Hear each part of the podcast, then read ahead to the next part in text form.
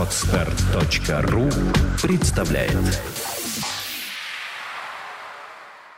Э, Поскольку страна Россия большая страна, то вот этот механизм американского оккупационного контроля, он э, направлен не только на вывоз средств людей, вот мы упомянули, миллион ученых вообще-то из России вывезен, это лучшие специалисты, лучшие умы. И сегодняшние ученые, которые в России готовятся, образовательная система, они тоже все подчастую вывозятся.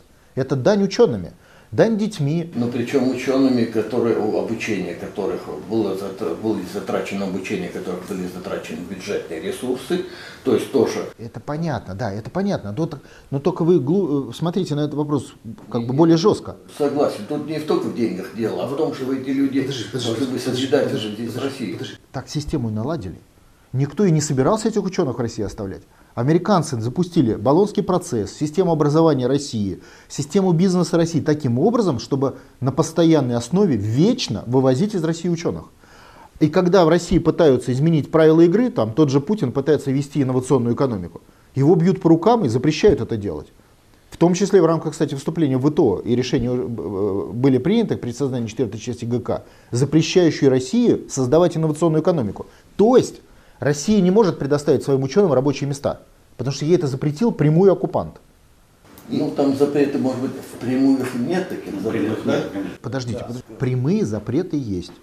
Четвертая часть ГК. В ней прямо запрещается такой вид интеллектуальной собственности, как информация. А этот вид собственности был в России до четвертой части ГК. А четвертая часть, напоминаю, принята по требованию американцев. Э, э, Этот вид собственности есть в Америке, в Европе. В России он запрещен после принятия.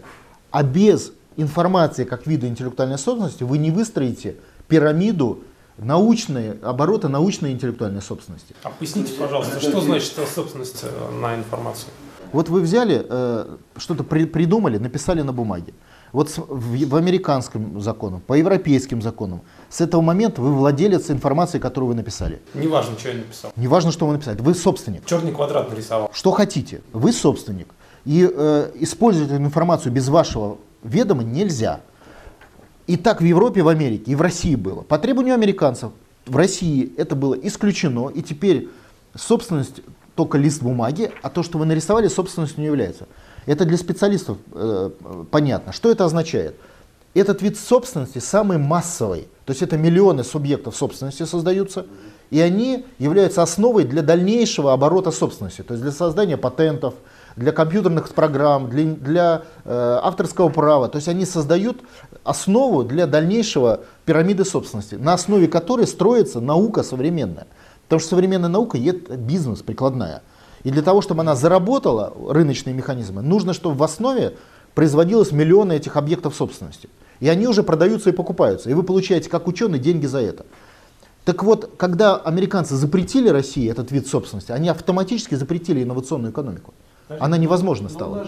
Без этого винтика. Но у нас же есть э, закон в той же четвертой части Гражданского кодекса, есть закон об авторском праве, о программах, там же все это описано. У нас в четвертой части прописано 14 видов собственности. То, что вы назвали, это, это к ним относится. Компьютерные программы, авторское право, это правильно. Нету вот этого 15 под названием информация. А он является главным, он самый дешевый, но самый массовый и главный, потому что на нем построена вся основа. То есть для того, чтобы вы в будущем зарегистрировали патент, вы до этого должны и а, найти большое количество э, э, видов собственности под названием информация. Поэтому у вас не складывается пирамида построения бизнеса в области науки. В принципе не складывается. В России был, был, был вид собственности информации. Был. Он был отменен, когда принимали четвертую часть ГГГ по требованию американцев в связи с вступлением в ВТО. Э, 2000 Э, пятый, что-то такое, да, да, в районе 2005 года. И все, и сейчас в России информация не является видом собственности. По требованию американцев. Еще раз говорю, вот если бы у американцев этого не было, еще можно было бы понять, что мы... Не окор как таковой, э, не еще окор узлов. Не окор, это не, не есть э, э, история, связанная с интеллектуальной собственностью. Интеллектуальная собственность – это вид собственности. И в данном случае информация – это вид интеллектуальной собственности. То есть я вот говорю, вот вы на- написали на бумаге, что-то написали, вы являетесь владельцем продукта, который вы изложили в виде собственности на эту бумагу. Понимаете, да? Вот этот вид у нас запрещен. Соответственно... Я собрал более низкий уровень информации, на основе их создал более высокий уровень информации и продал продукт. В Европе и в Америке вы можете продавать с момента, с того момента, как вы формулу положили на бумагу. Все, вы владелец, можете продать. И закон вас защищает. И если сосед подсмотрел, скопировал там с балкона и, и э, запустил для своих нужд, он украл у вас ваш продукт. В России не так. В России, если вы изложили гениальную формулу, сосед ее подсмотрел, а чаще не сосед, а иностранные фонды, которые в интернете любой может дойти, по 100 долларов скупают эту информацию, неважно, вы ее придумали или другой кто-то подсмотрел у вас. В России она не подлежит обороту, а в Америке подлежит. Вы можете э, продать ее только в Америке. Соответственно, вы вынуждены, если вы гениальный человек, ехать в Америку, и только там вы получите рынок сбыта для своих мозгов. Понимаете? Это основа пирамиды э, научной интеллектуальной собственности. А научная интеллектуальная собственность создает уже систему э, э, технологий, то есть собственность в сфере технологий. Технология это совокупная интеллектуальная собственность. А на основе технологической интеллектуальной собственности уже создается промышленность постиндустриальная. То есть в России нельзя создать современное предприятие в принципе, потому что закон по требованию американцев принятый запрещает это делать. Я вот делаю вам вывод. Ну, это как вывод из нашего, ну, предыдущего выступления. То есть советский, российский завод и американский или французский или немецкий в принципе отличаются по экономике. И эта экономика заложена в закон. А этот закон мы приняли по требованию американцев. Инновации. Инновации много не могут быть. Не, подожди, подожди, подожди, давайте так договоримся о терминах. Инновации – это вложение в интеллектуальную собственность.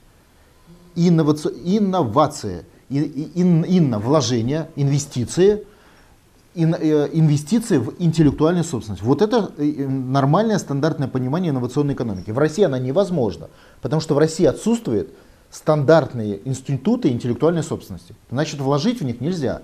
То есть нельзя купить э, интеллектуальную собственность в России системным образом в силу институтов этих собственностей. У нас нет рынка технологий. Вот рынок технологий это продажа от науки в промышленность технологий. Так вот, параметр этого рынка в России в 100 тысяч раз ниже, чем в Америке. То есть объем продаж за деньги. В 100 тысяч. То есть у нас его вообще нет. Ну, совсем, как института. А раз нет этого института, нельзя создать инновационную экономику. А нельзя создать этот институт без то, что мы с вами обсудили, информации как начало этого института. Но как бы он растет с самого низу. Вот он растет с информацией. Вот в России информация запрещена как вид по требованию американцев. Еще раз подчеркну, это механизм оккупационного воздействия в сфере экономики. То есть запрет на развитие страны. Скачать другие выпуски подкаста вы можете на podster.ru